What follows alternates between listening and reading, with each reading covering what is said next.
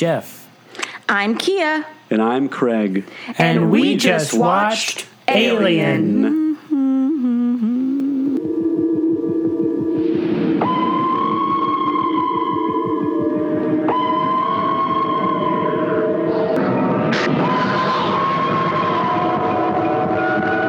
Alien, rated R.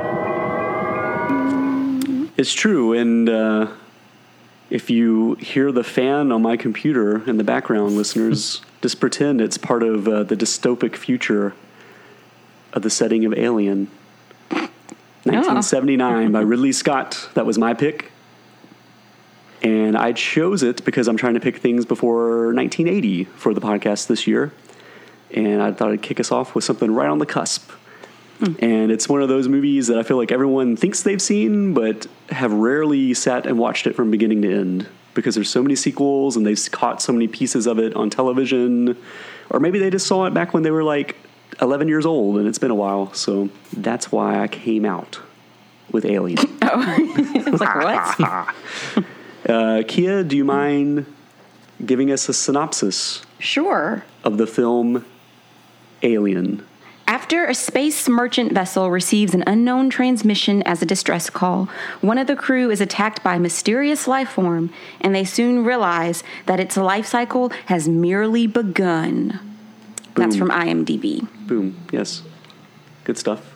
Kia, what's Yes. your uh, experience with Alien and the Alien franchise? Oh gosh.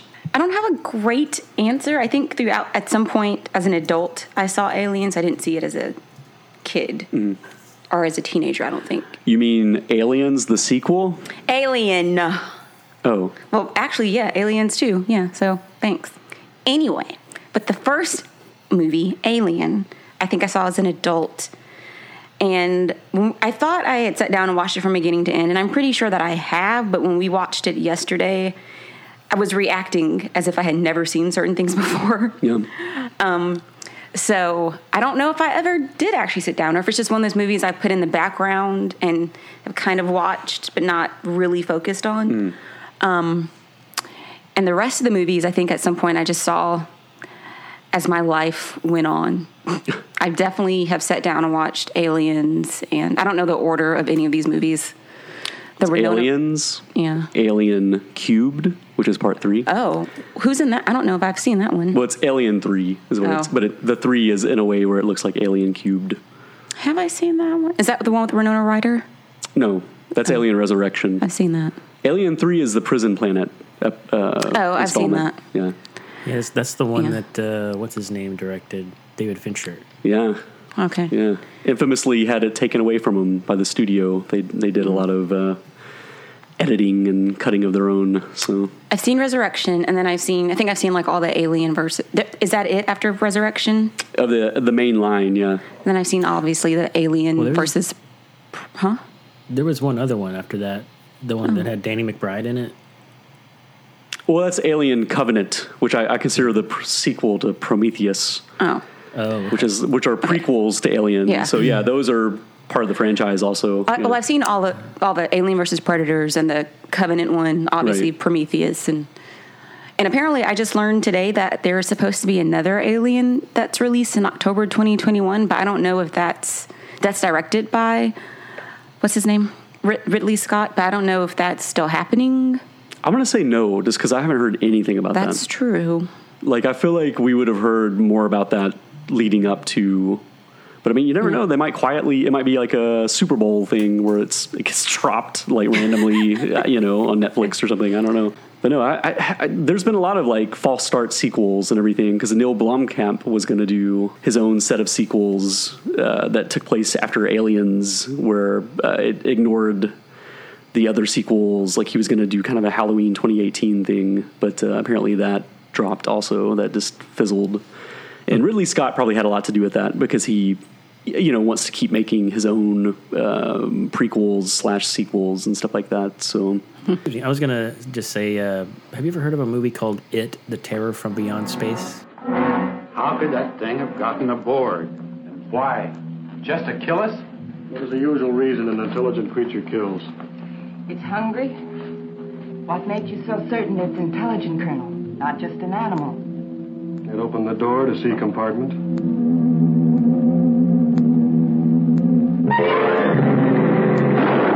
In the silent void of outer space, puny man matches his cunning against a monster from Mars running rampant, howling for all the flesh and blood on Earth.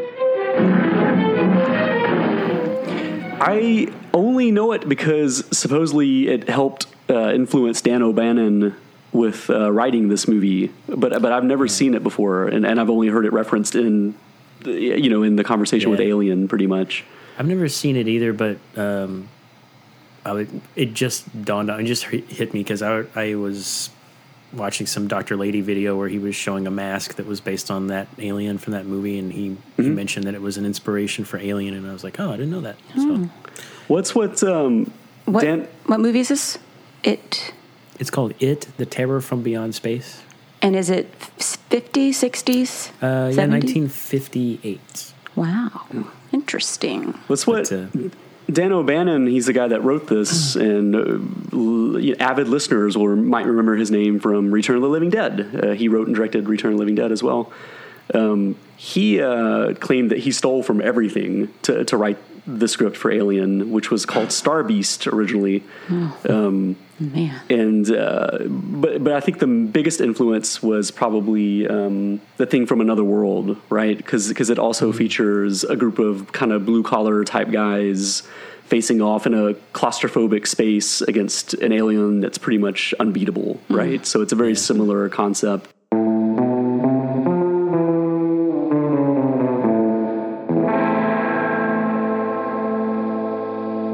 This was probably maybe like the third time I've ever watched it.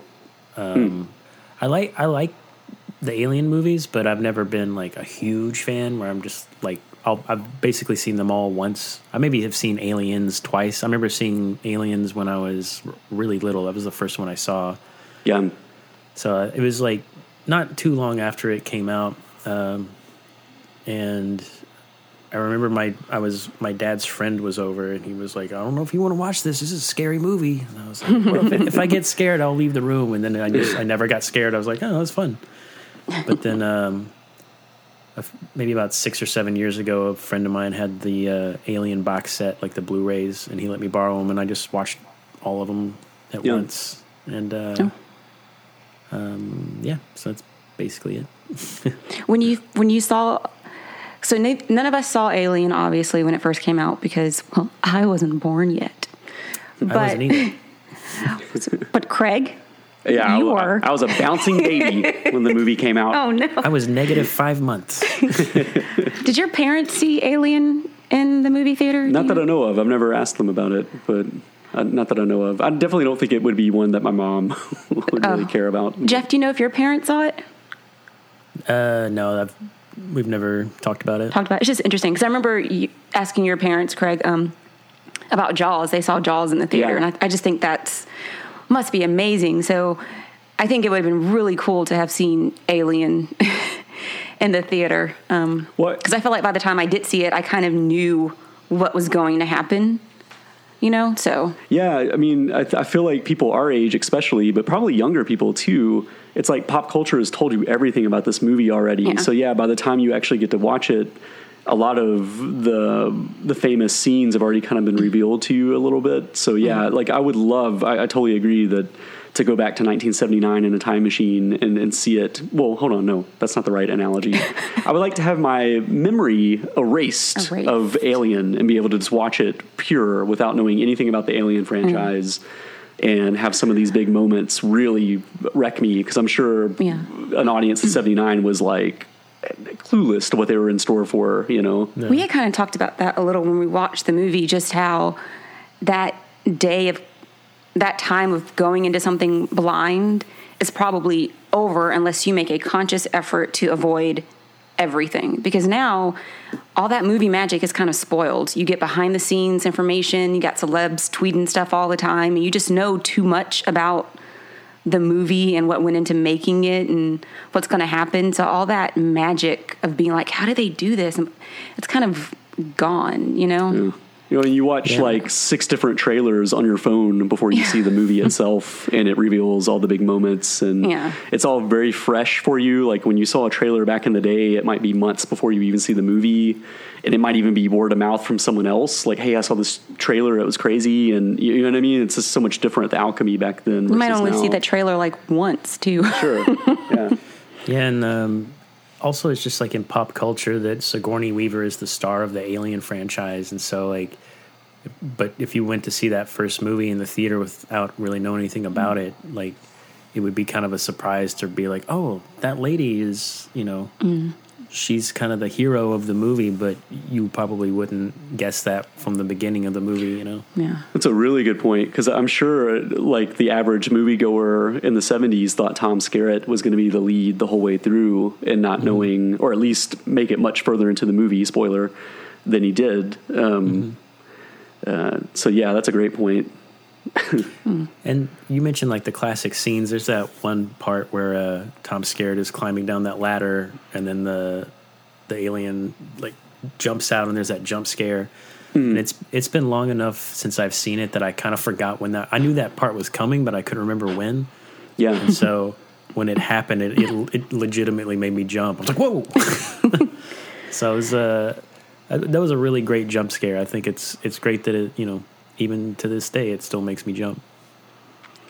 Yeah, it's it's just such an atmospheric movie. Yeah. Like you do feel so closed in, and like the the the scenes where she's running. Sigourney uh, Ripley at the end is running through all those dark corridors. corridors. It made me everything, think of um the Nightmare on Elm Street. I can never remember the names as much as I'm a big fan, or which order, but um the one where the girl turns into a cockroach. It's part four. I'm pretty sure. part four, where she's running after, you know, she's lifting weights and she her elbows pop out, Mm-hmm. and then she's like running through the dark corridor. It kind of makes me. I wonder if they were kind of inspired by the alien thing because to me it has the same kind of look to it a little bit.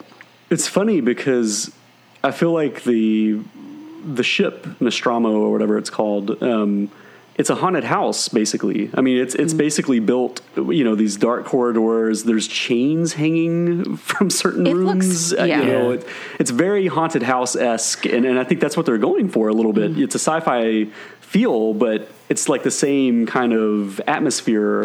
Um, Because as a when Harry, house, because there's also a cat that's running around, right? right? Jones. Yeah. Joan. So there's a scene where everyone splits up. This is after the alien has come on board. So they split up to go find it, and they get a. They think they found it, and it's the cat Jones, and he runs off. So Harry Dean Stanton's character is kind of sent to go find the cat, and he's walking around this ship looking for the cat. And I'm like, this ship is just terrifying without an alien running around Right. it. It's dark Yeah. everywhere. Like, why is it? It looks it looks like a butcher shop or something. It just looks very rusty and gross and What? And I think uh, even some of the set design people were kind of like, "Why are there chains hanging here?" like, what? Like they were kind of questioning in the sci-fi, you know, because at this point, most of the sci-fi stuff in recent memory had been like Space Odyssey and that sort of thing, like clean, you know, very futuristic looking um, spaceship design. And uh, this was a little grittier. It's maybe piggybacking off Star Wars, looking a little more lived in and darker. But uh, I think Ridley Scott stuck with the aesthetic of just, hey, it doesn't really matter that there are chains. Like we don't have to explain Yeah. why there are chains hanging, but it just looks cool and it sounds cool and, and it kind of adds to this atmosphere and you know, well it's a yeah, it's a merchant vessel, so I guess it's supposed to like you were saying um what movie did you compare it to? The the thing um the thing Yeah. and the original the thing. yeah, Yeah, they're just it's very gritty and these people are kind of like you call them almost like space truckers. yeah, they're like blue collar workers. Yeah, they're just collecting Yeah. stuff. So those chains could be to whole things or Sure. you know, so it's it's not going to be pretty. they're Yeah, not like kinda- out looking for, you know, pl- I don't know, like new planets or something. Yeah, they're just, not exploring. Yeah. at least not. Uh, that's not their main mission anyway. Is to explore. Yeah. there's it's kind of like uh like they're almost like deep sea fishermen you know? They're like Yeah. and they're not wearing like uh futuristic spacesuits like uh harry dean stan's got a trucker hat on and a, a hawaiian shirt and he's smoking cigarettes and they're like uh, drinking coffee and like it's very like blue collar. And i love that and i love the um like as far as the the look of the inside of the ship, there's just like you know random pipes and like just you know buttons and screens and stuff where it just like if if you start trying to think like well what is that for? Like why does that do like it doesn't it doesn't make any sense but at the same time it's kind of like it looks really cool so it doesn't really matter. Like i was because there was a certain part where you see uh where you see like tom skerritt and he's sitting in uh i don't know if it's the cockpit or what but you just see all these like tubes and stuff behind him. I'm like what does all that go to and I was like, I guess it doesn't really matter. And then there's that part where uh, Harry Dean Stanton, he's uh, he's looking for the cat, you know, and there's these giant doors behind him, and the doors have like kind of a cutout, and then there's just a bunch of weird gears and different stuff. It looks like they just glued it to the door, and uh, I was just looking at it thinking like, wow, that looks really cool, but. Why would a door need all of that stuff on the inside of it? I was like, you know what? Doesn't matter. It just looks cool. That's all. That's all we need to know. You you mentioned how these guys look like regular people a little bit, like they're not like astronauts or the cream of the crop or anything like that. They're Yeah. average Joes and Janes. Th- Something that was really jarring for a modern uh, moviegoer is uh, the scene where they awaken from the, the space pods, right? They're they're in hy- hyper, was it cryogenic sleep, right? I get yeah. Oh yeah. and and they're awakened, and uh, we get to see them all in their underwear, and every one of them are soft, like they're all like uh, pot bellies. Um, like no one is chiseled or super athletic looking. Nowadays, like literally every actor in that group would be working out for six months before that scene, going, "I need to look as good as humanly possible before they open up th- this this pod or whatever." And it's really cool just thinking like every one of them pretty much look you know, like regular people, you know, like John Hurt. I mean, good grief, man. He, he's not not a specimen in his weird diaper thing. I don't even know what he's wearing, but um, well, yeah. First, that scene is really cool when the lights come on and those the pods open. It's Yeah. just is a really iconic shot. But also, you make the point, and we've made it before when we watched all our old movies. It's like now every like the leading men nowadays are just cut and chiseled. If they weren't before, they are now. Like Chris Pratt on Parks and Rec did not look like he does right now, and um, but he was just a regular looking guy. And in the 70s, it seems like most of the leading men were just regular looking guys. Yeah, You know? which is appropriate for this movie too. I mean, that, that's Yeah. kind of where, uh, you know, newer versions. Uh, you know, if you think about Alien Covenant or um, Prometheus, uh, the, the actors are even like the ones that are supposed to be the character parts and everything are still pretty good looking people and still have great bodies and everything. And it just, to me, Mm-hmm. Yeah. it kind of what what was so special about this movie and the alchemy of this movie. That that's one component that's just stripped out of modern movies for the most part. Not all of them, but especially American Hollywood movies. It's kind of over with now. Hmm. So I also like in this movie that there's not a character that's named after like a southern state. well, Dallas. Damn it. Is that really a thing? That's just a sci fi thing? What and I think That happens um, in like The Abyss and obviously Prometheus with Idris Elba, who had the worst southern accent. Oh right. I don't even know why he needed to have a southern accent for Then- Prometheus. I think Danny McBride was literally named. Wasn't he named Tennessee? Tennessee, yeah. In So, okay, Covenant? never mind. That's just a That's the one sci-fi I haven't seen. So So yeah, I mean, I think I think that's just kind of a yeah. The pilot, But at least he didn't Southern. have a horrible fake southern accent. That helps. Yeah, he's he's legit. So yeah, and this uh, this movie's also a slow burn because, um and I, but I like it like that because it's kind of it builds tension. Like there's that scene where Harry Dean Stanton is looking for the cat, and he walks into that room and like he just stands there for a whi- a while and lets like water drip onto his face, and then mm. it's like kind of this long scene where like you're just thinking like it's like this alien's going to jump out and get him at any moment, but then you know it doesn't happen until later, but. It does build that tension, you know. It's Yeah. so I think that's pretty cool. I thought the same thing because when the drips were happening, I was waiting for the drips to be like blood or something. or like the Yeah. the or stuff some that comes off. viscous- Yeah, right. yeah. And I thought the exact same thing. I was like, man, that was just done to like build the tension. What, something that's really interesting about this movie too, especially comparing it to the sequels, is that uh, when every character encounters the alien, they get killed. It's literally the first time they see Oh, it, yeah. except for the chestburster scene. Otherwise, like when they face off against it one on one, it's there's no escaping it or fighting it. They just literally get killed one by hmm. one. And when Sigourney Weaver sees it towards the end of the film and faces off against it, it's her first time seeing it full grown. She, hmm. She's only seen it as the little, you know, fetus looking thing or whatever. Yeah, there's no badass in this. No, the, I mean, other than the alien. Right. They're all just- they're all very yeah. vulnerable, normal humans. Yeah. There's that scene where like the it's a Parker and Lambert they go off like you know they've got that plan like you guys go do this you guys get the explosives ready and I'll go get the the ex- escape pod ready. And then the alien attacks them and uh, Parker's like move! Because he's wanting to shoot it and Lambert yeah. just freezes. She's just like ah. it's like it was like if she maybe have, would have just ducked you know, they, they would have that would have helped but she just was like so frozen. We're like oh my god! Yeah. We- but it's exactly what I would have done, though. I mean, see some terrifying monster, I'd be like, "Oh my god, just make it go away." You know? we talked about that because then after she doesn't duck, then Parker jumps in and you know tries to, I guess, get in, get the alien's attention off of Lambert or whatever. Hmm. But then Lambert just still just sits there and cries and screams, and that's something that Craig points out in a lot of movies. How when someone steps in to kind of help someone, and it's usually a, a woman. The woman doesn't run. The woman doesn't help. The woman just stands there And watches. yells. So it's like he's Yeah. sacrificing himself for, to help you get away, and you're just standing there.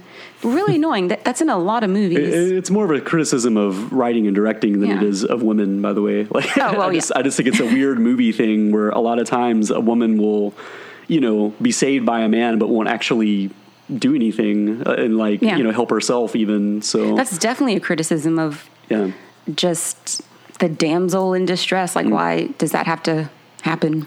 yes, Jeff. Well, I, I, I knew a, I knew someone once that a, a car was coming for her and she just froze. she was it was like there was no fight or flight. It was just like oh no. It was just like Yeah. sometimes people Well- just have like a freezing uh, reaction to things. No, and- and but I don't think not- that's just Yeah. like for women though. I think For sure. Because No, I'm not saying just for women. I'm saying in movies, Yeah. it usually is women. No, Right. because yeah, it, it definitely. It's very rare that shoes on the other foot and like a man sacrifices himself for another man, and like the dude just mm-hmm. stands there and is like, "Oh God," as as his buddy gets beaten or whatever, you know. Yeah. Um, I think like a good example, and maybe not the best, but like in Attack the Block, for example, like when they're in that apartment mm-hmm. and the dog, not dog, but I guess an alien like bursts through and starts attacking the, the friend. The the girls like jump in and like beat the hell out of it. They don't just stand there and Yeah. cry. Do you know what I mean? Like, Yeah. so it's just I feel like more movies should, and I think movies are obviously getting better at that. But when Craig and I've watched movies, we've just noticed that so much. Just Yeah. I will. I will say in the defense of Alien, though, the, this this movie is um, something that the sequels I think ruined a little bit, but they kind of had to to make sequels. Is that the alien is completely unstoppable? I mean, like they cannot hurt this thing at all. Because even uh, towards the end of the film, when when the alien is shot into space and and an exhaust from a space shuttle is directly hitting it, it's fine. It's still alive and not really. It doesn't seem to be injured by it either. Um, in later sequels, I mean, bullets can kill it. So I mean, it's not really that impressive in sequels. But I think in the original intent was this is like a force of it, not even nature. It's like a force of God. uh, You know, this otherworldly God that we can't even understand. We don't understand why it does what it does, uh, why it's killing people and not eating them. I mean, it's just it's just a thing, you know, and and that's what's scary about it. Um, that the when, once you can start actually fighting it, it, it loses the allure to me. Like what's special Yeah. about it and everything, and what's really scary about it. This thing that doesn't even have eyes, you know, just like systematically, you know, killing noticed that everybody one by one. You know, it's just still it's very Lovecraftian, uh, just otherworldly scariness. So, and what's really scary about space exploration too is the idea that you know you go to this random planet and you can encounter something like this. It's not wondrous and you know like you're not just it's not like Star Trek where it's just a guy with a rubber thing on his head and he's like hey what's going on it's it's there's a huge chance you can encounter something that won't understand you There's- won't care. uh, There's you so know. much like space talk with people wanting to go into space, and then I read some story about they're trying to do a hotel in space for obviously super rich people to just literally get the hell away from the rest of us. But it's like I've seen so many space movies that that is the last place I want to go. I do not want to go to space. Maybe No, maybe that's you. propaganda by rich people. They're trying to get us scared to go up there. They know there's no aliens. Yeah. I love uh, I love how simple the plot is of this movie too. It's just there's a thing on the ship that's killing people, and that's it. Like there's no like you know super complex plot or you know characters that are secretly related to each other. Like the the only kind of twist really is that uh, uh, what's his name Ash. Um, yeah, Ash is a, a, a robot, and that he's actually he has another agenda, which is a, is a cool reveal too. What, and that wasn't in Dan O'Bannon's original script, by the way. Um, he was actually really annoyed by that. He, he thought he was like, it didn't add anything, and I'm like, it really was a pretty big moment and kind of cool, yeah.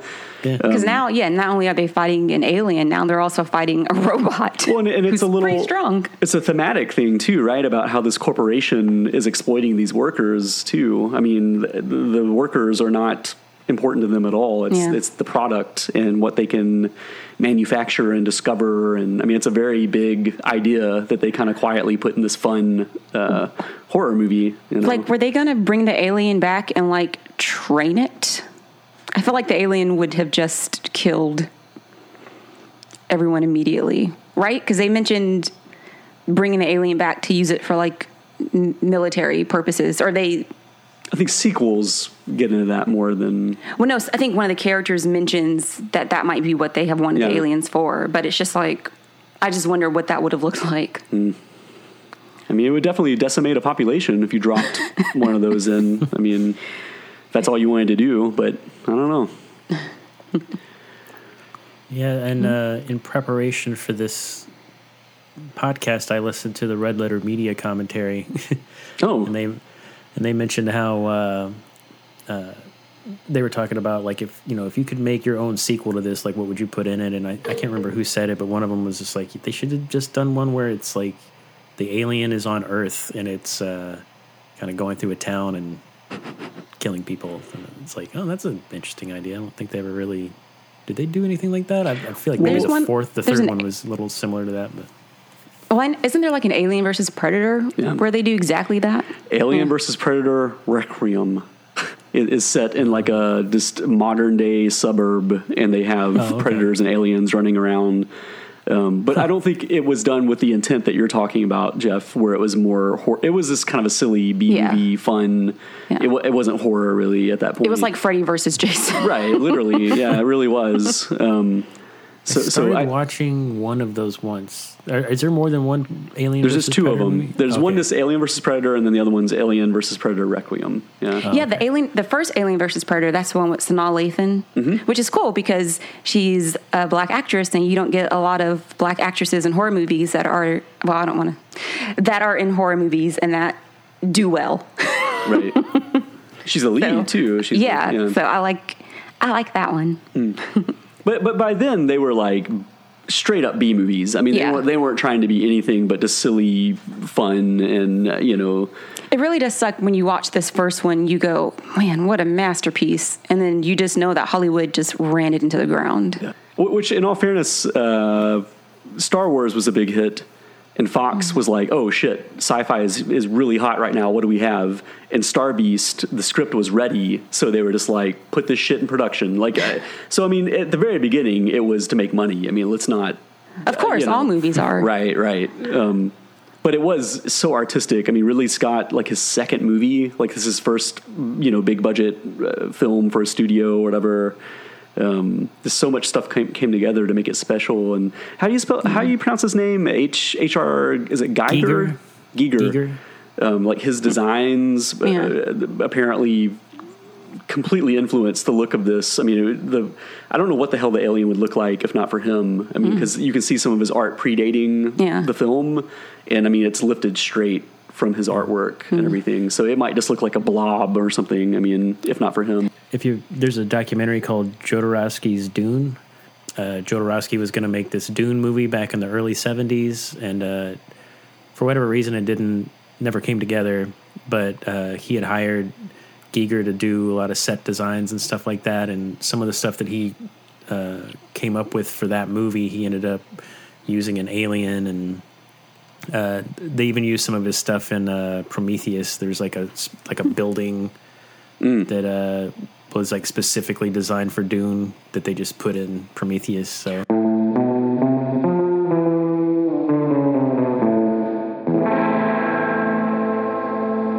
Like, oh, and then can we just talk about really? I know it's talk to death, but the chestburster scene, because I think you know that's definitely the most iconic thing in this movie, and the, the thing that's been lampooned, and you know it's like in Spaceballs, they, they directly they have John Hurt reprise the role and everything, you know, um, and uh, it's definitely one of those moments where I wish I could see that without knowing What's what was going to happen. you know, and, and apparently Dano uh, Bannon uh, had Crohn's disease and suffered really bad like stomach problems and intestinal issues and stuff like that.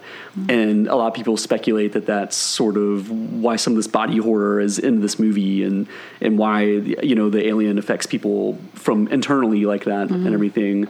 Um, but it's kind of speculation. I don't think he ever quite said that, but um, but yeah, I mean, the, the chestburster scene is just I, I- like I, Yeah. I love it. They, they they they lull you into that sense of security. Like everyone's kind of cutting up and it's all normal and he's eating and and then the, you know just the shit hits the fan. Yeah. It's, it's so well acted. I mean, everyone's so natural in that in that scene. No one's over the top in a in a bad way. Um, and the effects hold up mostly. I mean, for the seventies, sure. they're incredible. yeah, I Do think we the know the- effects in the movie held up really well. Like Yeah. even like some of the miniatures of the ships and stuff. Like Sure. you can tell they're miniatures, but they look great. Yeah, they're easily Star Wars level. I mean, if not better in some cases. So, Kia, you were going to say something about the chest burster? do we know the trivia behind the chest burster scene? I assumed it's common knowledge. Hit, hit us up. Hit us up. It may not be for a listener. That um, they didn't know basically what was going to happen so that Ridley Scott could get their genuine reaction. Hmm. So apparently they knew that something was going to come out of his chest, but they didn't know what it would look like and how it would happen or whatnot. I, I heard that Veronica Cartwright, in particular, Yeah. didn't, didn't know that blood was going to hit her in the face. Well, no So one. she- It said this article I read said no one knew. They just walked into this room and everyone's all the crew are covered in plastic, and they're like, "Why is everyone wearing plastic?" it's like a Gallagher show. and um, when it happened, yeah, it splattered everywhere, and it said she passed out, and that Yaphet Kotto, who played um, Parker, Parker. his said his wife said he went back to his room and didn't like talk to anyone for the rest of the day. So that's they wanted that genuine reaction. Can you imagine? So as a viewer, as people in the movie theater seeing it for the first time, it's like the same thing for the actual actors too, except for they to a certain extent, even more visceral for them. And um, you said when we were watching interesting trivia that Veronica Cartwright had auditioned for Ridley and Ridley Ripley. Yeah. Ripley Yeah. and Sigourney Weaver had wanted her part because it was originally written differently. From what I understand, Lambert was originally like a more of a wisecracking character and a lot more witty, and that attracted Sigourney Weaver. To, like she, she was kind of like, I think I'd rather play this part, probably. You know, like she, she kind of considered herself in the running for both of those parts. Which again, Dan O'Bannon. Um, he wanted it to all be men originally. The, the script was originally all male or um, not specifically, you know, who, what sex was which type of situation. It was kind of like they could change it as they wanted. Yeah. Um, Well, glad they didn't do that. yeah, I mean, I think a lot of the changes are, were positive from what it sounds like. That, that the core was important, but Yeah. the the the spices everyone brought to it kind of made it special. So. And I liked now that there there weren't any relationships. It Yeah. was just people working together and they argued, got along sometimes. It was just, but there was no relationships. You Well, know. th- this was famously one of the first examples of the Bechdel test, the whole thing Oh, where, yeah. um, you know, in a film or a work of fiction, there are at least two women characters and they talk to each other and it's not about a man, right? Like that's the little three steps that it has to pass. And uh, this is one that I think the, the creator of that test actually cited originally was like, you know, this is the last movie I remember seeing that had this when she wrote about this in the 70s or whatever, hmm. her early 80s. So, yeah. Yes, Kia. And lastly, or Oh. maybe lastly, but you made the very good point about how Sigourney Weaver does not have a kid in this movie. Oh, And- shit, And, yeah. then in Aliens, all of a sudden, she has a daughter. Yeah. And that just, I didn't realize that until you pointed that out to me. And it just rubs me the wrong way. She's she's clearly a, cla- a cat lady. She, she's just some Yeah. lady that has a cat. Never brings up a kid. You know, even when she's like uh, gonna sleep. Uh, like and she records a last message. She doesn't say, "By the way, uh, little Nancy, um, I love you. So uh, if if if I don't get to see you again, this no mommy loves you." She doesn't do any of that shit. doesn't give a fuck. But then yeah, in Aliens, suddenly she's like, well, "My daughter. What happened to my daughter?" You know, like first thing is like, "Okay, James Cameron, like none of this shit was in the original movie. it's just you're so running with this." But frustrating. Like, did they do that because she needed to be more humanized for like viewers? Did she need to be more relatable for women or something? I don't know. Like, why? Why was why was that choice made? And then you make the point that at the end of Aliens, spoiler, she has this girl and this guy. So now she kind of has like a ready-made family in space. I think that was And the point like- of that movie. Yeah, it was about fam- it was about family, Kia. That's what Aliens was about. Oh my gosh! And- because no woman's life is complete unless she has a child and a husband. Um, wow, oh, goodness. I'm just sorry. a little uh, Not sorry. A little hit dog will holler moment there. Um, but no, like I, I think that I love I like really like Aliens and think it's a really fun movie and, and I'm pretty sure it was also the first one I saw of this franchise and it has a lot of like iconic moments for me and everything.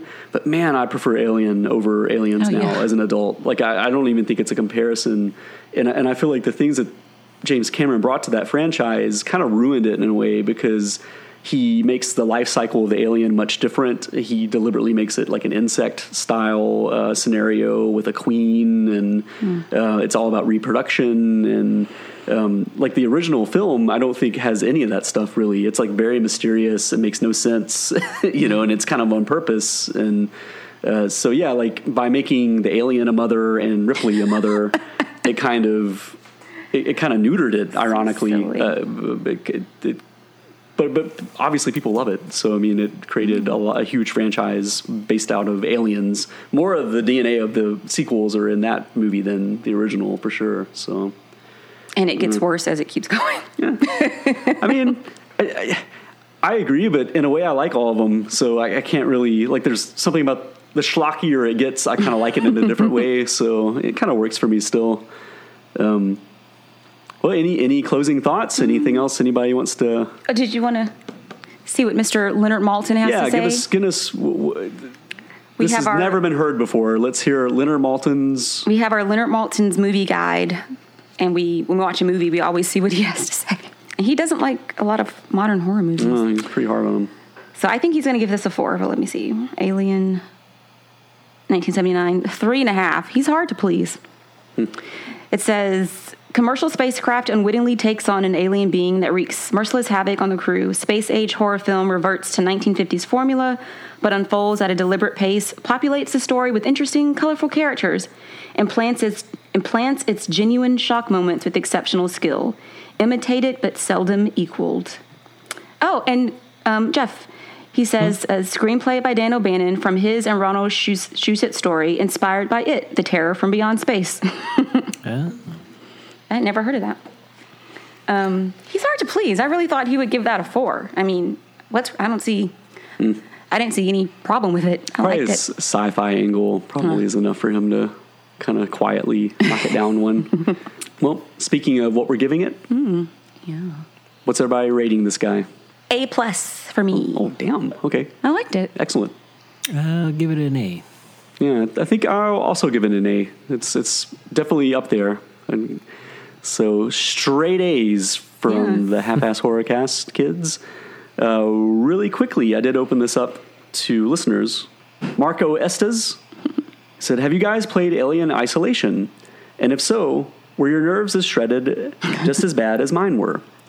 Um, and I, I vaguely remember this this video game com- coming out, and I think I looked at some YouTube uh, clips after he asked the question. Uh, I think it's like from like 2014 or something like that, Mm. where it's a survival horror game with you know. Uh, What system is it on? I think it was it- PC, but it may have been Oh. everything. I don't really know anything about modern video games. I stopped being a gamer when the N64 came out, and it confused me. You just threw it down. Ow. I was like, these 3D graphics are too much. Jeff, do you have any experience with this? I know you, you play a little I've- bit of video games. Not really. I've I uh, I've never even heard of that. I uh, Yeah. Yeah, me either. I mean, I've, I've just been playing Worms. That's about it. it's, uh, I haven't haven't really gotten into video games in a long time. For what I understand, it kind of goes back to the roots, and uh, it's all about survival. You can't really fight the alien. It's all about like trying not to get caught by it, basically. So it sounds pretty pretty cool. Mark also asks. This is Memphis Mark, by the way. I've brought him up a few times. Also, do you consider this film to be a horror movie or a sci-fi movie, or a combo of the both? Oh, definitely a combo of the both. Yeah. Yeah, definitely a combo of the of of both. And if I was a member on the ship at the time, I would probably say I feel like I'm in a horror movie. so maybe if I was experiencing it, it would obviously be horror, Yeah. but um, definitely I think a combination of both. Yeah, especially once you throw the robot in there. Yeah. well, I, I think it's. I feel like it's horror with you know sci-fi in the backseat type of situation where it's. I feel like it's a horror movie first before it would be a science fiction movie, but I don't know. Jeff, similar feelings or Uh, yeah, just horror sci-fi. It's um, I feel like yeah, like you said, I think I, I think the sci-fi kind of takes a bit of a backseat to the horror element, just because the the science fiction part is the setting and the the fact that there's an alien, but everything else is I feel like is done to be scary. yeah, definitely. definitely. Yeah, I mean, and again, I think it's almost like it's like a slasher movie with a little bit of a haunted house movie, you know, more than it is a spaceship. I mean, you know, like a science fiction. Um, we have Johnny Leroy. What's the top two movies with aliens that you three enjoy the most? What's some of your favorite alien gosh. movies? Not not necessarily. I'm trying to make sure I, I remember all the alien movies. There's been Mac so- and Me. Oh, we watched that like we two literally days watched ago. that a couple nights ago, Jeff. Oh, really? Is In it the as bad as I remember? yes. And- It's hilarious. I want to note we weren't watching it attentively. It was on in the background while we were doing other things, but still, it was. It's hard not to. It does grab your attention. Um, Well, I'm trying to look up alien movies. I feel like there's been Well, I, so uh, many, but I have I have a couple of picks. I like um, Close Encounters of the Third Kind. That's one I used to watch a lot when I was like, a, particularly when I was a teenager. I watched that one a lot. Little Shop of Horrors. Oh yeah, that's definitely technically an alien. Yeah. I mean, I guess if they use the original ending, it would. Otherwise, you, you wouldn't know it's an alien movie. I Oh, guess. also Explorers, that uh, Great Joe one. Dante movie. I Yeah. used to like that one as a kid a lot. I feel like we'd be remiss if we didn't mention E.T. That's oh, of one of my favorite movies with an alien in it. Um, so yeah, outside of this movie, Alien, uh, I'd probably pick E.T., which is like two sides of a coin. Uh, it's two very different takes. I like Starman too. I think that's a rare yeah. John Carpenter movie that's with a little bit of heart. Uh, That's funny you mentioned that because I just watched that one last week again. yeah, it's a great just one. flipping through on Amazon, I was like, well, I haven't watched this movie in a, in a little while, so I'll check it out again.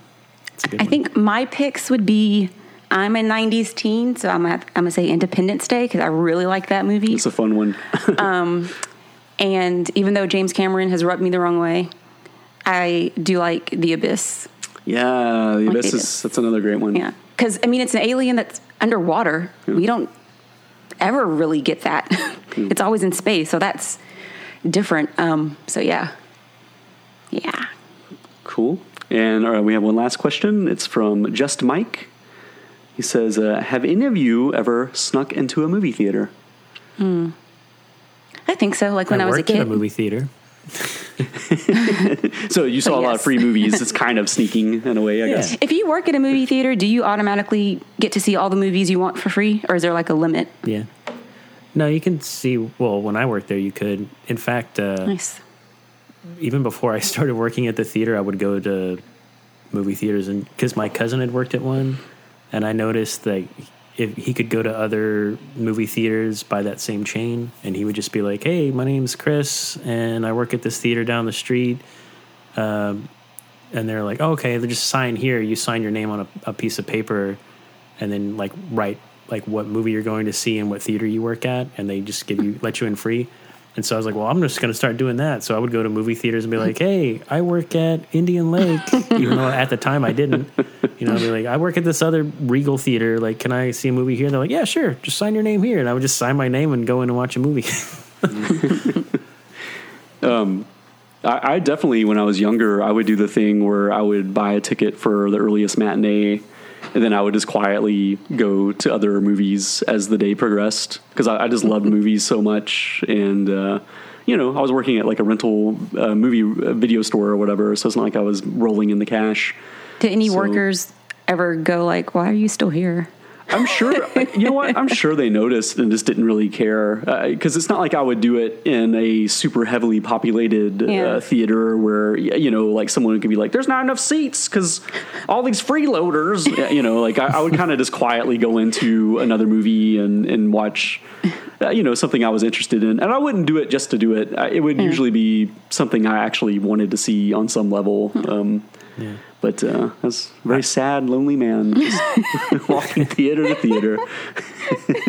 I, I almost got busted on my little scam once because it was like I said, it was before I worked at a movie theater. I went to Indian Lake, which was the theater I later worked at, and I was like, "Hey, if I work at the movie theater at 100 Oaks, can I get in here?" And they were like, "Yeah, man!" And they pull the little clipboard out with the thing.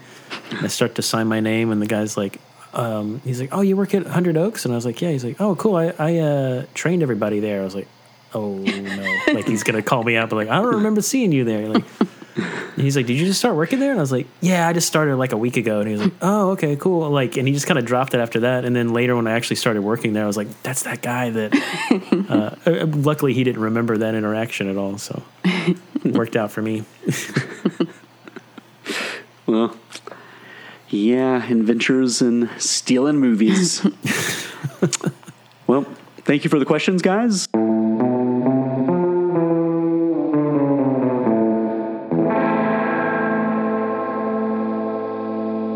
The, what about the moment where Ripley uh, strips down almost naked?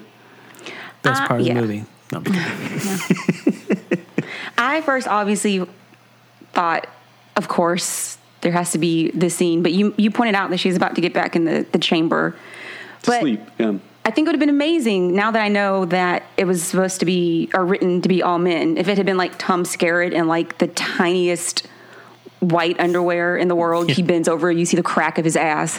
I just feel like some things. I don't think that was necessary. Mm. Like I don't think it was necessary for her to lean over. You can literally see her ass. She, I mean. Mm-hmm. She could have worn panties that fit her, not like That a child's fit. pair of underwear.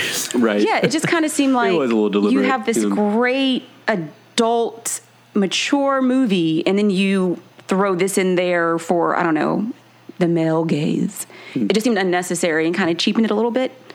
And for that, maybe I'll take my grade down to an A. Oh, goodness. Thank Oh. you for reminding me. well, on that note, It's still straight A's. I'm Jeff, I'm Kia, and I'm Craig. and, we, just reviewed Alien. It is time once again for.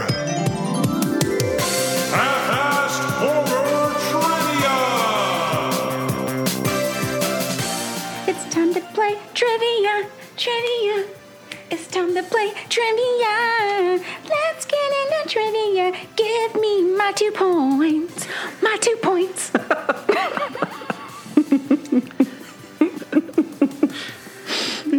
All right. trivia? Half-ass horror cast. Half-ass horror trivia, rather. Kia, will you tell us the rules really quickly for new oh. listeners because people Yes. are confused? The I've, I've had some messages recently. Well, there's usually 10 questions, and we take turns. How is the scoring done? The scoring is on your turn. If you get the answer without needing multiple choice, you get two points. If you fail to get the answer, the other person can steal. And if they steal and get it right, they get three points. Wait, what? They get just three kidding. points. I was When about to I'm did say- they- kidding. I'm kidding. If they You're- steal, you're really stumbling through these for someone that's so concerned about the rules. you were like really stumbling through it. And I was like, "What's I thought wrong? you were What's going to going on?" What's I'm, I'm saying it fine. So anyway, if it's your turn and you get it, if it's your turn and you get it right without needing multiple choice, it's two points. If you need the multiple choice, you get one point. If you still get it wrong, then your opponent can steal, and they'll if they get it right, they get one point. That's, I think that yeah, I think it's yeah. more or less that's what's up. yeah. So there you go. This is your first episode. Now you're in the know. I don't. How do we pick who goes first? I forgot how we did that. I think we just kind of randomly do it. Uh, why don't we go with the loser first?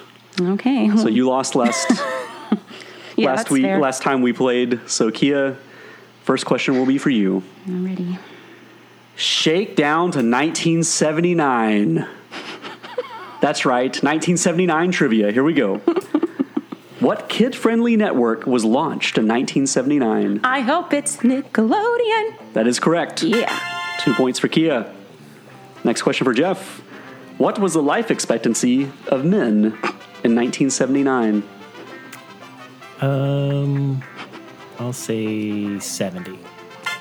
That is correct. Yeah. Wow. Uh, it's 78 now, so it's gone up a little bit. Question three for Kia. What major chain retailer known for its sexy attire opened in 1979? Victoria's Secret? That's correct. I don't know another chain or like Fredericks of Hollywood. Well, it's funny because all my other options were like Macy's, Sears. uh, number four for Jeff. What famous fictional kid turned eight in 1979? Fictional kid. Yes. Uh, Don't forget you can. Rosemary's Baby. Oh, incorrect. Wow, that's that wasn't that bad actually. I don't Yeah, know when Rosemary's. Baby was born, but Shit, Well, he was born in, uh, was When it it- 66? Wasn't that the gag? Oh, it was like. June 6th, in 1966. oh, But anyway, that was a good guess. Kia, would you like to steal? He turned eight in 1979. Yes, fictional character. Don't forget, you can choose the options. 79. He turned eight. That's correct. Elliot Elliot. From ET. about? Incorrect. ET did not come out until 1982. That doesn't mean he wasn't. He was clearly born in 1979 already. He was alive. This fictional character. Oh goodness! It was Charlie Brown. Charlie Brown turned eight. So that makes sense, but my guess doesn't. Charlie Brown has been around since like forever. Fair enough. Even though ET did not come out until But 1982. Elliot was still. But the he wa- character would still have been alive in 1979. Yeah, I didn't know how Elliot. You didn't wa- say like when did old the movie Elliot come was. out. oh my God! Thank You you, guys- Jeff. That my my answer actually was pretty good. no, T- Charlie Brown was four when the strip started in 1950s. He aged up to six in 1957, and then in 1979 he was aged up to eight. That doesn't. Okay. It's a fictional character that had a became eight years old in 1979. I, I, I It's an mean, how odd could, way of How could Elliot become Craig. eight years old in 1979 when he Because he didn't was debut on- until 1982? He- Moving on, Jeff. What? No, it's uh, Kia's question, right? Oh Because man. he would have been 11 in, in ET, which means Thank three you. years earlier he would have been eight. Thank you. But it was literally okay. I think all the listeners will side with me and against, you- won't. against both of you. At- so, no, number five. I forgot whose it's question it is. my turn. okay, average cost. Um, wait, wasn't it my turn? No, because Oh, you no. just yeah. Yeah, because Kia That's right, because I said uh, the other thing. Okay, yeah, go ahead. Yeah. Number five, average cost of a new house in 1979. All these questions are about the year 1979. I noticed. Eighty-five thousand dollars. Incorrect. Jeff? I'm gonna I'm gonna need the options. A, 70,000. B, 80,000. C, 90,000. D, 120,000. Uh, I'll say s- A seventy. That is correct. Uh, currently, the cost of a new house is $385,000. so it's jumped up a bit. Especially in like Nashville. Uh, number six, this is for Kia, right? No, No, Jeff. Jeff. Number six for Jeff. What company is responsible for the first known death of a human being by robot. So a robot killed somebody. What company is responsible? 1979. Um, I'm gonna need the the options. Okay. Murder by robot. A. Disney. B. IBM. C. Ford. D. Exxon. Um, I'm gonna say Ford. Correct. Oh, I was going to say that too. Jeff on fire. Uh, I was January gonna 20. say uh, my joke answer was gonna be uh, Skynet. uh, but did Skynet, they didn't exist in 1979. that's true. Why would he do that other than in a joke? Stop. January 25th, 1979, Robert Williams became the first known human being killed by a robot. He was struck from behind and crushed by a one ton cart moved by a robot arm, killing him instantly. Uh, On a lighter note, number seven. This is for Kia. What song was a top, oh, excuse me, number seven. What song was top of the charts March 10th through March 23rd, 1979? March 10th through when? Top of the charts. Charts. March Charts. 10th. the charts. uh, top of the charts. March 10th through March 23rd, 1979. That's a very brief window of time. It's, Um, it's the date that we're recording. That's why I chose it. oh. Um, Would you Um, like options for this incredibly hard question? Or do you just want to go guns blazing? is it um, options? Damn it. Oh. A. Hot Stuff by Donna Summer. Mm. B. I'm gonna put it down this summer. I Will Survive by Gloria That's what I was trying to think Gaynor. of. Is that how you say her name? Gaynor. Gaynor. Yeah. C. Do You Think I'm Sexy by Rod Stewart. Hmm. Or D. Disco Duck. Top of the charts. March 1979. Um, I will survive. That is correct. That's that's an- that's oh my god that was the original answer that I was trying to think of. I would have got my two points. Damn it. Well, you got If one. it had, if the question had been for October of '79, I would have had that one immediately. What, what was it? It was uh, I forgot. No, just kidding. No, it's uh, my Sharona Oh. because that's always on my, my my birthday trivia stuff. Yeah, Disco Duck was mine, Jeff. That's why I, I threw that one in. Uh, number eight for Jeff. Damn it. Highest grossing film of 1979. Tell me, what was it? Hmm, '79. I think I'm going to need the options. Okay, highest grossing film in 1979. A. Rocky 2. B. The Muppet Movie. C. Moonraker. D. Kramer versus Kramer. Well, it's funny. I was thinking Kramer versus Kramer, because I think that one won the Oscar. Um, but the Muppet movie was a kids movie, so I feel like a lot of people took their kids to see the movie. Oh, I just don't know. I would have thought it would have Um, been Alien. I'm gonna. Hmm. I'll, I'll say. Crap. I'll say Muppet movie. That's incorrect. You should have went with your instincts Went with my because it was Kramer versus Kramer. I didn't get to steal. But you didn't. Oh my God. so I did this last time. Automatic point for Kia. I get a point. What Sure. the- whatever. Yes. Oh, I thought Jeff said I get. No, Jeff did offer that very, very kindly. Oh. And that was my mistake. So, yes, Thanks. you get a point. you would have gotten it probably, though. Kramer versus Kramer, which was also Best Picture, Best Director, Best Adapted Screenplay, Actor, and Supporting Actress at the Academy Awards. That's such a different time because now all the top movies are hero movies, superheroes, and back then it was a movie about a couple going through a divorce. yeah, I actually noted uh, no Disney movies were in the top 10 and only one sequel, which was Rocky 2. wow. So it was all like That's original crazy. content. Um, and Alien was number six of, of That's the year, by the way. crazy. Yeah. Okay, so we're, we're going to finish this out on a couple of Alien questions, which are still 1979 questions. Okay. Kia, Yeah. how tall was the space jockey prop?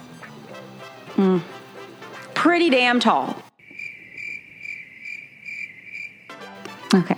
Would you like the Looking, options? we're looking for specifics. yes, yes, please. Uh, yeah, I'll take that. Okay. Space jockey. He was A, 14 feet, B, 26 feet, C, 32 feet, D, 38 feet. 32 feet?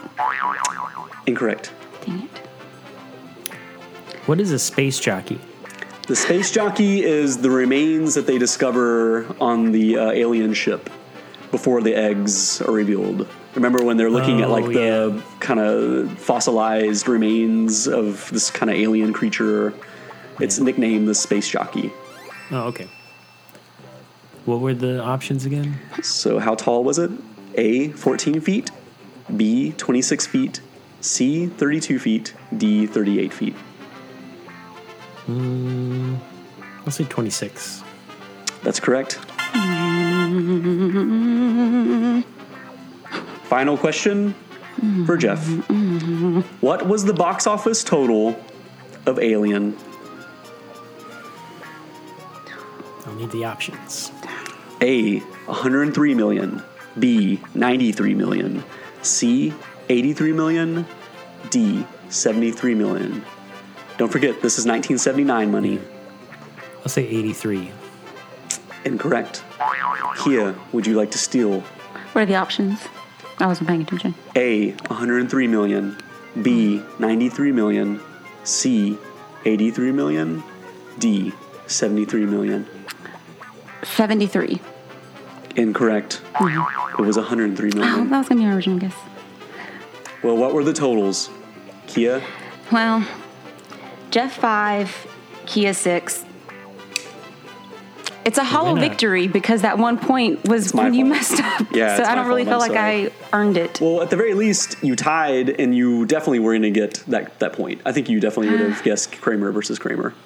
So, and it makes up for your foible with the Elliot remark. I don't understand. well, half-assed horror trivia. Signing out. Congratulations, Kia. Thank you. Well played, Jeff.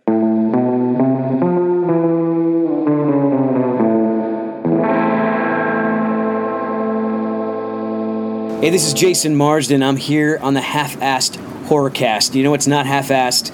Uh, Jeff and Craig. They're not half-assed at all. They got all their information here. Appreciate them for having me. Well, Dash, you have anything you want to say? Well, yeah, yeah, Jason. You get step step aside. See, I, I think uh, I think uh, Jeff and Craig are pretty weird, but you know, I think I'd rather them be weird than dead. Anyone want a uh, a black cow at the world of stuff? Follow me. We like to end the half-ass horrorcast with a segment called "What's Making Us Scared," in which the half-ass horrorcast kids give you recommendations, insights to life, or just general news knowledge. Sometimes. Jeff, kick us off. What's making you scared this week? Um, I actually have two things I want to Ooh, mention. ooh, Um, lay it on us.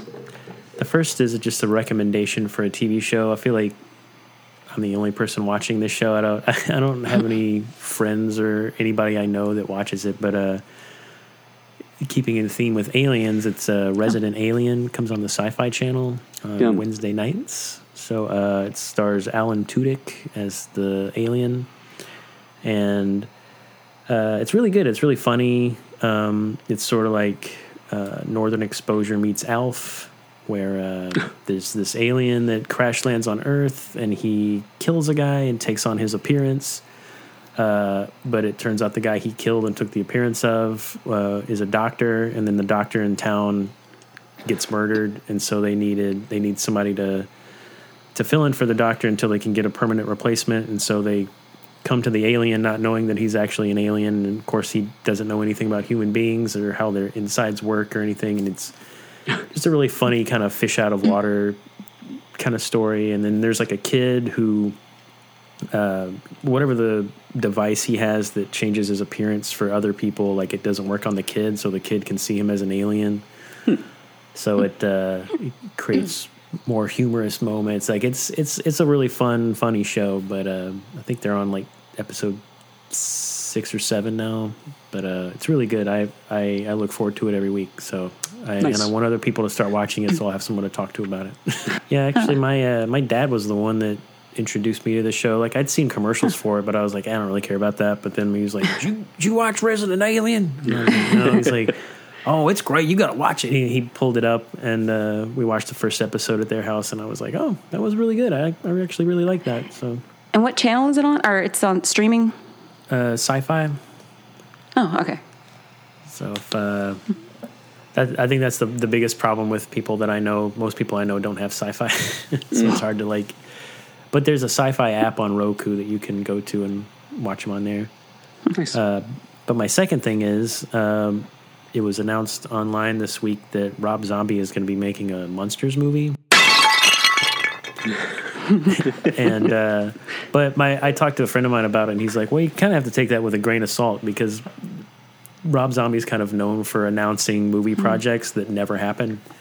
So, like at one point, he was going to do a Crow movie. He was going to do um, a remake of The Blob and Chud and uh, Broad Street Bullies. He had like you know a, a Charles Manson family TV series. Um, so this could just be like another one of his many projects that he's like, I'm making this movie, and then it never happens. I mean, anything's possible, I guess, but I'm pretty sure his last movie, that 31, was basically crowdfunded. I think he had to go Oh, really? that route to get another movie made. So I doubt that. I'm kind of like you, Jeff. I, I kind of wonder how much truth is to it. Like, is a major studio handing over a name property to him at this point? But Yeah, there like again, they're the not little- doing much with the monsters, so maybe Yeah. I don't know.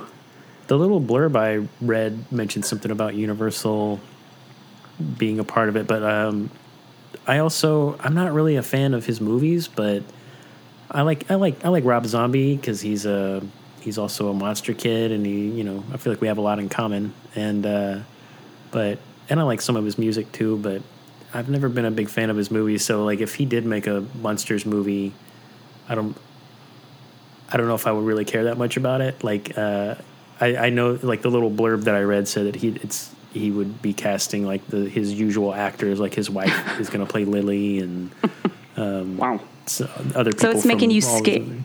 So it's making you scared in a bad way, not a good way.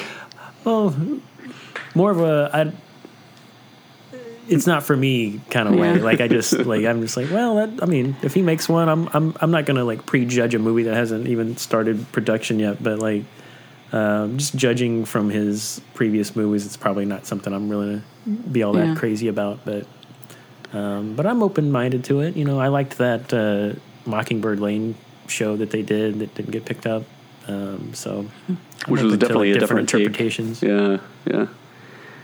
It, it would, I would be more excited about it if it was earlier in his career, and I would think, oh, maybe he's going to do something different. Maybe that's why he chose this project, and he has like a new take, and he- he's going to stretch himself a little bit. But I feel like he kind of makes the same movie over and over and over. Um, it's the same type of feel, and uh, and I do kind of question how that would mash up with Munsters. Um, Well, I just uh, I don't want to see a Munsters movie where they're all just yelling at each other all the time, which seems to be a lot of what's in his movies. And then I also think uh, I was kind of like we talked about it on that one podcast where, where after we had met Butch Patrick, I would kind of like to see an animated Munsters movie because the Munsters is basically a live action cartoon like the original series, you know.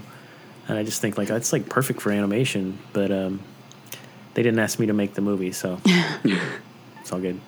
I think uh, Kia wants to play devil's advocate. Well, no, I was gonna no. Um, I liked. I mean, I think Rob Zombie's movies they're fine. Um, but like the Munsters is kind of isn't it? It's kind of family friendly.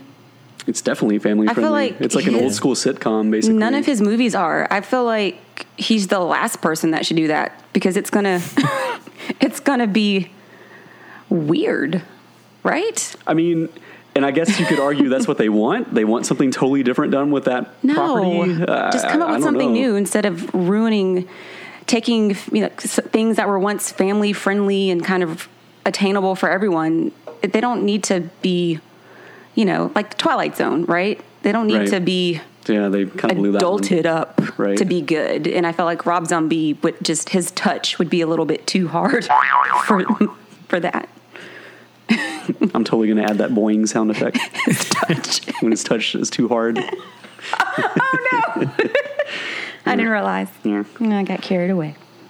Yeah, I, I, and I think the uh, the outrage on the internet was equal. Oh, I mean, was it was very much like, no, don't let him do this. I mean, Oh, it- really? And I like yeah, I don't think people were excited at all and about I'm the fine. idea. I liked. I think I've seen most of his movies except for the 31. Right? no, we watched we watched that. Didn't he had a different? Didn't he have a new one where he went back and did a sequel to like The Devil's Rejects? Oh yeah, I forgot Yeah. what Three from Hell. Was Three what from that Hell. was We haven't seen. Yeah. I think that was the newest one. We haven't Yeah, seen you're right. that one. But I liked them all fine. But Rob Zombie and the Munsters just don't go together. Doesn't to seem me. to. Doesn't seem to. But you never know. Maybe he'll surprise us. No, he won't. Yeah, he might pull out a family friendly movie. You never know. that would be wild if he did, though. That huh? would be. Yeah. If he did like That'd a super cool. f- family friendly, fun. It's like a Tim Burton type of thing, almost like early Tim Burton. But That I just don't see Mockingbird Lane show was uh, it wasn't very it wasn't like super family friendly like uh, Right. Oh right. It was like a Uh, soap Eddie opera was- almost, right? Yeah, like Eddie was he like ate some kid or something at camp, and then uh, like the grandpa was killing people and drinking their blood to stay young, and like so it was a little darker take. How on long? How long ago was this one? Um, maybe like ten years ago. Pretty close to it. I see. Yeah, they should get Rob Zombie in like the next season of American Horror Story, something like that. See, I don't think I don't think he'd be good for that either, just because Mm. I don't think he understands camp the way that show does it. I don't. I, I like. I think he's too. On the nose. Yeah. His touch is too hard. Kia, what's making you scared? Well, this might surprise you, but what's making me scared is a book. Um, I've mentioned Grady Hendrix on the Oh, yeah. podcast before. Big fan. I think I've read most of his books. So I've read Horrorstör and We Sold Our Souls, the Southern Book, the Southern Book Club's Guide to Slaying Vampires, and my favorite, My Best Friend's Exorcism, which is an amazing book. And I know there are rights to to make it into a movie or a TV show, and I, I hope that happens. Preferably a TV show because it would be amazing. I, I guess he won't be a household name until um, a movie is like really successful made of his material or something. Because he seems like he should already be like really well known, at least as as well known I think as Joe Hill, right? but you know And Joe Hill's had some successful. he's had some successful so- adaptations and connections. Yeah, that's true. Although he's great on his own, this is true. But anyway, so Grady Hendrix has a new book coming out. Its expected publication date is July thirteenth, twenty twenty one, and it's called the Final Girl Support Group. I guess the general it's a long synopsis on Goodreads, which I'm not going to read, but you know, basically it's a support group for final girls. Um, and it sounds amazing. I mean, that when- hook enough is for when you. Grady Hendrix is about to drop a new book, I'm, I pretty much buy it sight unseen. I'm it, I'm gonna get it. I'm gonna like it. So he's just really good. So if you haven't read Grady Hendrix, you should definitely read him. You should definitely read My Best Friend's Exorcism. That is just it's just really good. So Nice. yes. Final Girls Support Group dropping in July.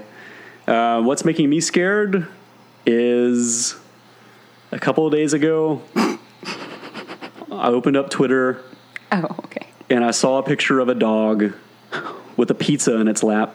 It's like a Domino's pizza box. And the dog was so happy. The dog is just grinning ear to ear, and it was so cute. You know, the dog is like, This pizza's for me? and someone, you know, the next picture is someone opens up the pizza box, and inside of it is a sloppy salad with just like tomatoes and lettuce, and just looks disgusting. And and the dog's look on his face is so defeated and so just like, Why? Why? I thought this was a real pizza and, it, and it's salad.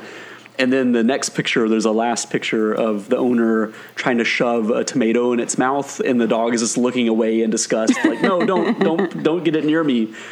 And I saw this first thing in the morning, I think Thursday morning, and I thought it was like the funniest thing I'd ever seen in my life. I mean, it brought tears to my eyes. I was so happy about this stupid thing, and I shared it with Kia immediately, and I think later in the day I shared it with Jeff, and I was just like, I'm officially dad age now. Like I'm officially. this is like I, I stayed away from it from a while. I mean, I've always had a corny sense of humor and quick, quick to laugh and everything. That's just kind of my personality. But like alone, first thing in the four in the morning, I'm looking at this thing and thinking, oh, I gotta, I gotta share this. You know, like, and I was like, I'm officially like, you know, I'm dad joke age now. Like I'm, I've.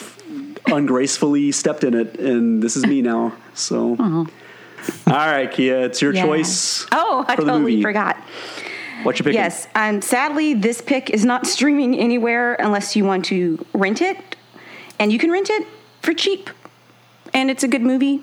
Um, and it's from 1987, so I'm still trying to be a little old school. And last time I picked Night of the Comet. This time I'm picking Night of the Creeps. Oh, Night of the Creeps. Yeah, from 19. Well, this is 1986, 87. So yes, it's available on. It is on Amazon to rent. It is on. You can get it through Xfinity, but it's to rent. Unfortunately, sorry. It's not Shane Black, but his partner, right? What's the guy's name that wrote Fred Monst- Dekker. Yeah, yeah, Yes. yeah. So, yeah, nice. Night of the Creeps, next episode on the Half Ass Horrorcast. Thank you for listening, and thank you, Jeff and Kia, for participating. You're welcome. Goodbye. Goodbye. Thank you for listening to the Half-Assed Horrorcast. You can find us on Instagram at Half-Assed Horrorcast, Facebook at Half-Assed Horror, Twitter at HA Horrorcast, and you can send us an email at halfassedhorrorcast at gmail.com or visit our website halfassedhorrorcast.com.